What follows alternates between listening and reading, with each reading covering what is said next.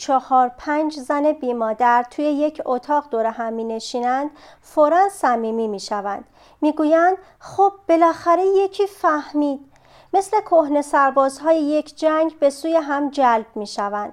می توانند نامحسوس ترین تغییر آهنگ صدا را در رفتار یکدیگر تشخیص دهند. با یک نگاه متوجه کوچکترین اشاره می شوند فرکانسی غیرقابل شنیدن از جانی که نشان می دهد تو یکی از ما هستی.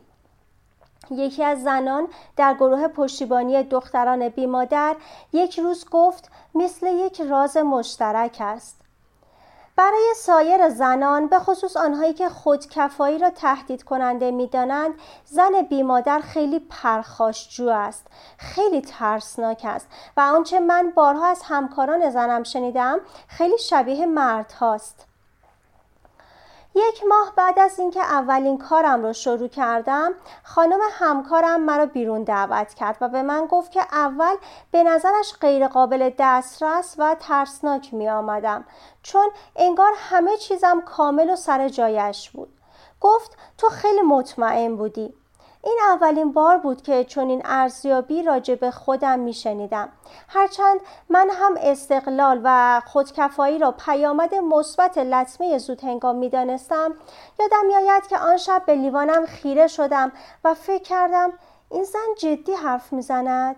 حرفهایش به نظرم باور نکردنی میآمد. پس من اینطوری بودم. شبیه یک زن با عملکرد مردان و زیر تمام این لایه ها حس نوجوانی را داشتم که دنبال تایید صلاحیت جذابیت و خوبیش است. زن بیمادر یک پارادوکس دو پاست در همان زمان که توانایی های شخصی خود را نشان می دهد فقدان مادر غالبا به عزت نفس او صدمه زده. اعتماد به نفس او را تحلیل برده و جایگاه امن او را ناپدید کرده است. همین عدم امنیت بنیادی است که زن بیمادر را وارد وادار می کند که یک اتاق پر از زن را به دقت از نظر بگذراند و نتیجه بگیرد که مناسب او نیست. پیش خود فکر می کند این زنان مادر دارند ولی من خودم تنها هستم. مهم نیست که پدر یا خواهر و برادر یا دوستان صمیمی یا شوهر داشته باشد. در بین یک عده زن احساس تنهایی می کند استقلال شدید و خودکفایی پوسته محافظ اوست. در انظار عمومی صلاحیت صلاحیت علیرغم لطمش او را به جلو حل می دهد و حفاظی شخصی است. مبادا تنهایی او را له کند.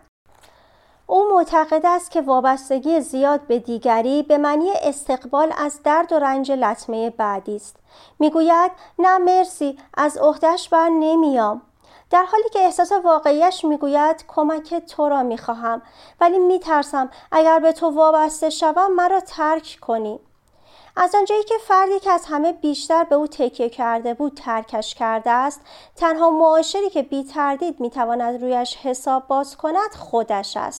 به نظر دختر بیمادر وابستگی به استقلال آنقدرها که به نظر میآید متناقض نیست. شستن لباس با سفید کننده و پختن شام با پیش غذا و سوپ و غذای اصلی و دسر و استفاده درست از گردنبندهای بدلی موضوعی نیست که بلد نیستم یا اگر بخواهم نمی‌توانم یاد بگیرم.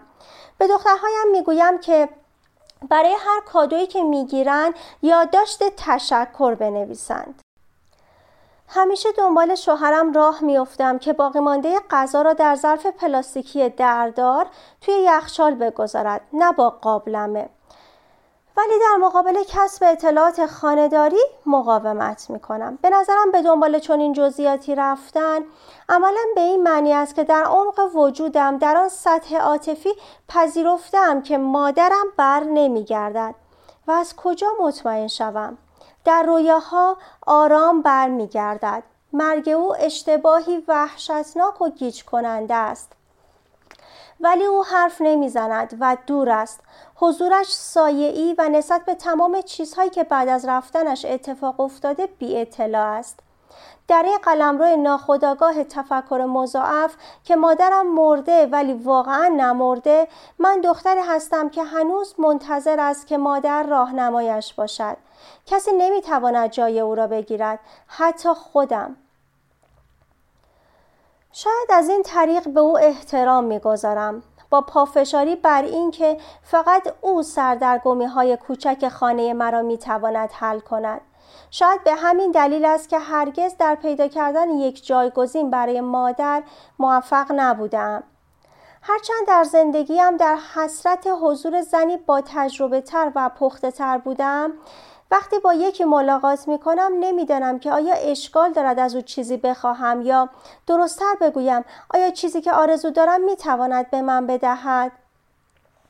مادر دوست پسر قبلی هم به من گفت که به او احترام نمی‌گذارم و من حالا از خودم می‌پرسم آیا راست می‌گفت؟ می‌دانم که قصد بی احترامی نداشتم ولی فاصله عاطفی که از او می‌گرفتم و خود تکایی مسرانه ام باید اینطور تعبیر شده باشد.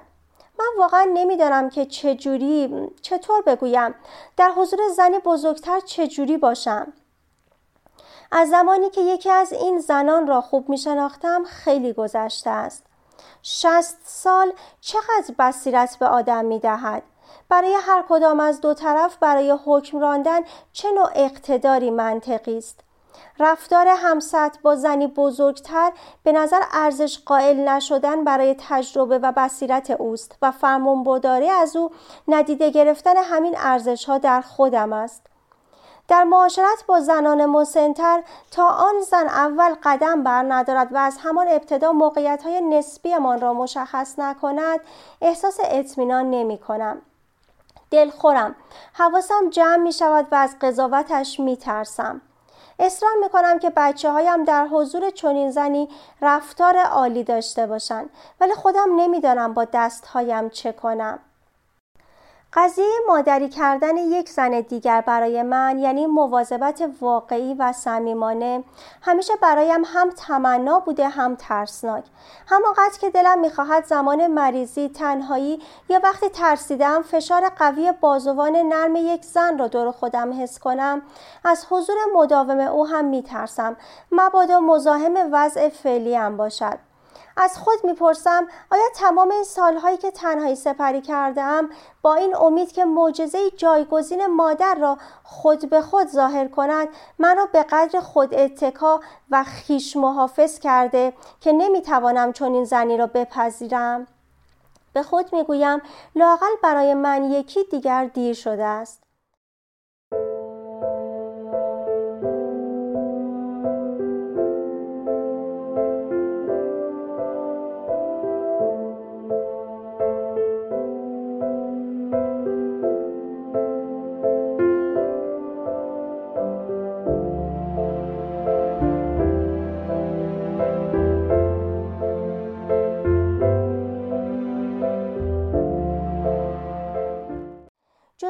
که 21 سال به دنبال زنی گشته تا از او تقلید کند می‌گوید نه برای او دیر نشده بود. جوزلین پنج ساله بود که مادرش به آسایشگاه رفت. بیمارستان بستری شدن و آسایشگاه رفتنش دوازده سال طول کشید. مادرش وقتی خانه بود به قدری مشروب می‌خورد که مشکلات بیشتری برای خانواده درست می‌کرد. جوزلین می‌گوید بدون داشتن یک مادر معنوی استوار که با او در بچگی همزاد پنداری کند هیچ وقت احساس امنیت یا ارزش داشتن نکرده بود. بعد در اوایل 20 سالگی با زنی در کلیسا آشنا شد. کی 13 سال از من بزرگتر بود. طلاق گرفته و دو بچه داشت. با هم دوست صمیمی شدیم.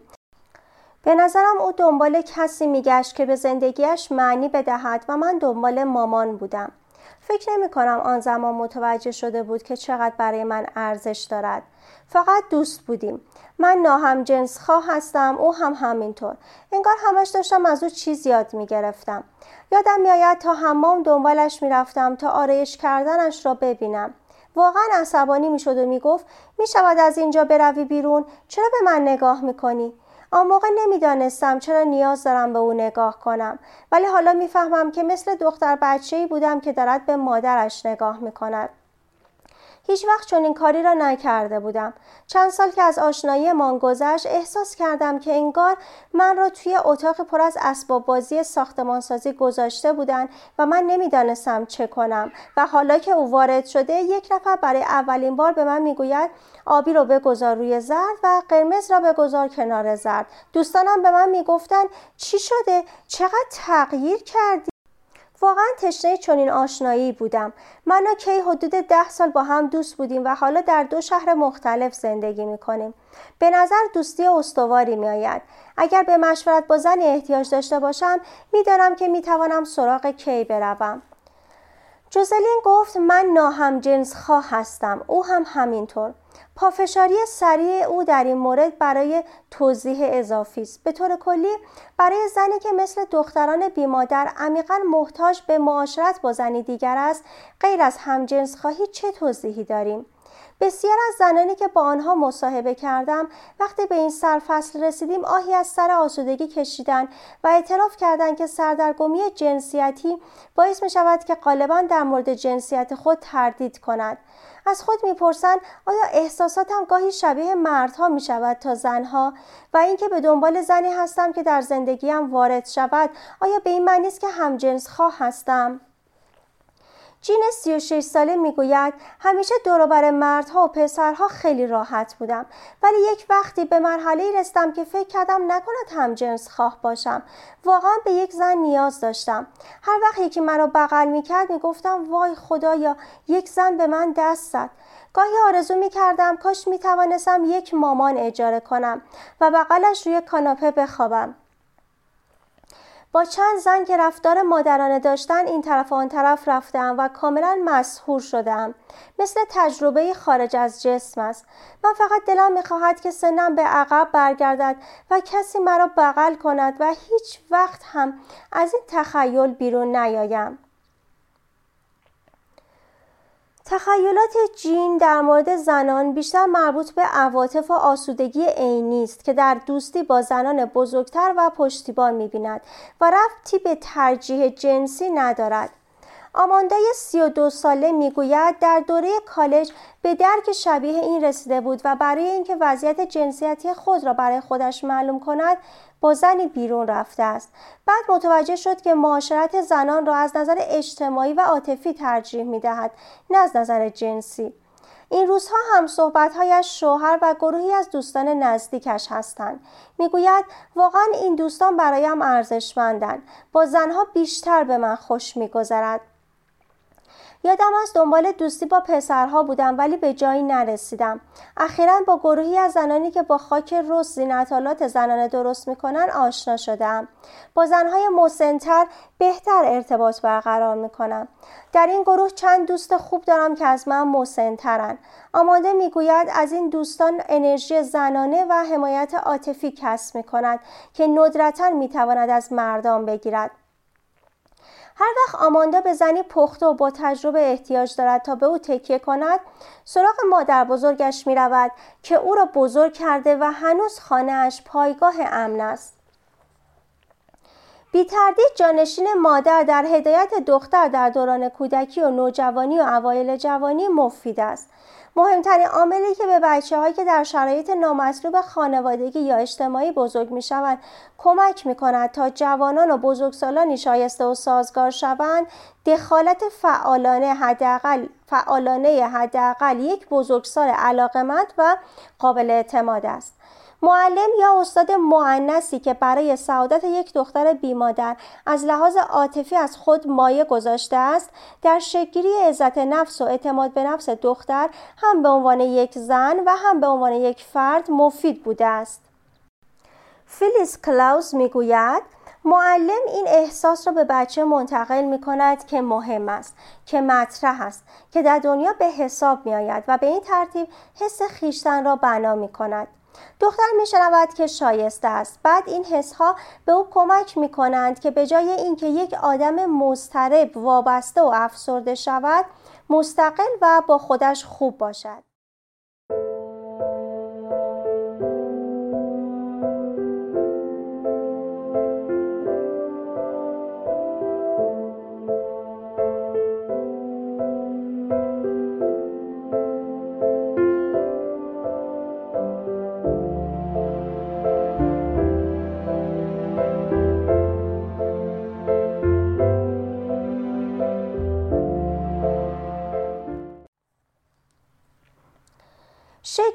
سالم یک دختر به اعتقاد خودش بستگی دارد که همینطور که هست با ارزش و دوست داشتنی و قابل قبول است.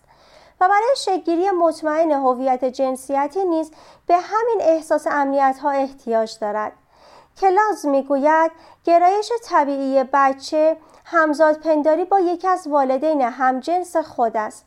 داشتن الگویی برای حس جنسیتی شده از خیشتن که مخفی ولی در دسترس است به او در سیر تکوینیش امنیت زیادی می دهد.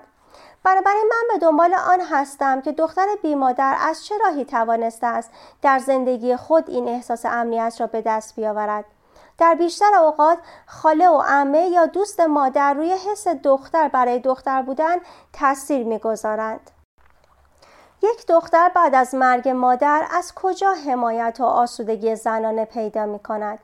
از 97 زنی که گفتند یک یا بیشتر, جان بیشتر جانشینی برای مادر داشتند 33 درصد گفتند خاله و عمه 30 درصد مادر بزرگ 13 درصد خواهر 13 درصد معلم 12 درصد دوستان 10 درصد همکار و بقیه با درصدهای نزولی همسایه ها دوستان مادر، مادر شوهر، نامادری، شوهر، معشوق و دختر خاله یا دایی یا امو یا امه بزرگترین درصد با 37 درصد مربوط به گروهی است که کسی را برای جانشینی مادر پیدا نکرده و یاد گرفته بودند که به خود متکی باشند.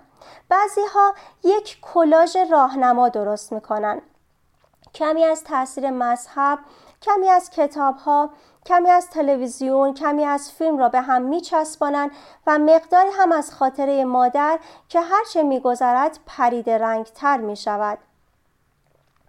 اولین محل منطقی که دختر دنبال جانشین مادر می گردد خانواده پرجمعیت است. والتر تامن روانشناس می‌گوید بهترین جانشین عزیز از دست رفته کسی است که حتی امکان شبیه او باشد. به همین دلیل است که بیشتر کسانی که جانشین مادر داشتند از خاله و مادر بزرگ مادری یاد کردند با این حال طبق قاعده پیدا کردن فرد خیلی شبیه آسان نیست. اگر چون این فردی را که از همه لحاظ شبیه یا عملا مشابه فرد از دست رفته باشد بتوانیم پیدا کنیم ممکن است چندی شاید هم بلافاصله پس از بروز زایعه فرد داغدار بتواند جایگزین را از لحاظ روانی قبول کند. با این وجود در بیشتر موارد فورت یک فرد مستلزم دوره طولانی سوگواری و انتظار است. این دوره هرچه فرد با عزیز از دست رفته دراز مدت تر زندگی کرده باشد طولانی تر می شود و در نهایت افراد کمتری می توانند جایگزین او شوند. به همین دلایل و به علاوه دلایلی که در فصل شش گفته شد نامادری ندرتا می‌تواند فرد جایگزین قابل قبول و حاضر آماده ای باشد. ممکن است نامادری زمانی وارد خانواده شود که دختر هنوز وقت کافی برای سوگواری پیدا نکرده و نتوانسته باشد خود را از مادر مرحومش جدا کند یا دوره‌ای باشد که دختر در مرحله تکوینی است که یا علاقه زیادی به پدرش دارد یا هر کس را در نقش والدین پس می‌زند. در بیش از نصف 83 خانواده بررسی شده برای دختران بی مادر که مادر، خواهر، برادر ناتنی داشتند، مادر ناتنی ظرف دو سال وارد خانواده شده بود. احساس خشم و بیوفایی دختر مانع پذیرفتن نامادری به عنوان الگوی زنانه قابل قبول می شود. وقتی دختری با این برداشت بزرگ شود که زن بزرگسال یعنی تهدید ممکن است ناخداگاه رقابتی که زمانی نسبت به نامادری حس می کرد یا هنوز هم حس می کند با خود به بزرگسالی و روابط با زنان بکشاند. مثلا یک همکار زن که شغلی را که دختر می‌خواسته گرفته است چه بسا احساس قدیمی جانشینی و ترد را دوباره زنده کند. احساس آن زمانی که فکر می‌کرد پدرش نامادری را به او ترجیح داده است پس این دختر جوان و بزرگسال خشم خود را معطوف به همکار زن می کند در حالی که تمام مدت با مادر ناتنی رقابت می کرده است. ولی این خشم نسبت به مادر ناتنی معمولا از جای عمیقتری می آید. مرگ مادر.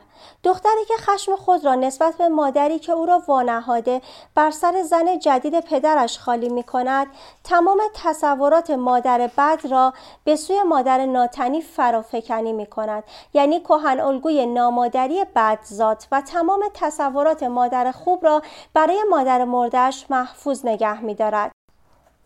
روز امیلی روتنبرگ در مقاله کهنالگوی یتیم می نویسد از آنجایی که مادر واقعی قایب است تخیلات بچه یتیم غالبا به این صورت است که مادر واقعی باید عالی ایدئال و بخشنده باشد.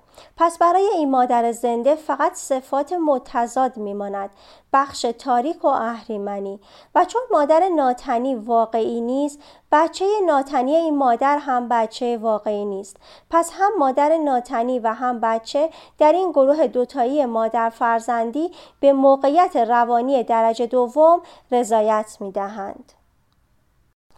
عصبانیت دختر و اتهام ناشی از بیزاری که تو مادر واقعی من نیستی غالبا نامادری را وادار به سکوت می کند در حالی که جواب بیزاری او هم این است. خب تو هم بچه واقعی من نیستی.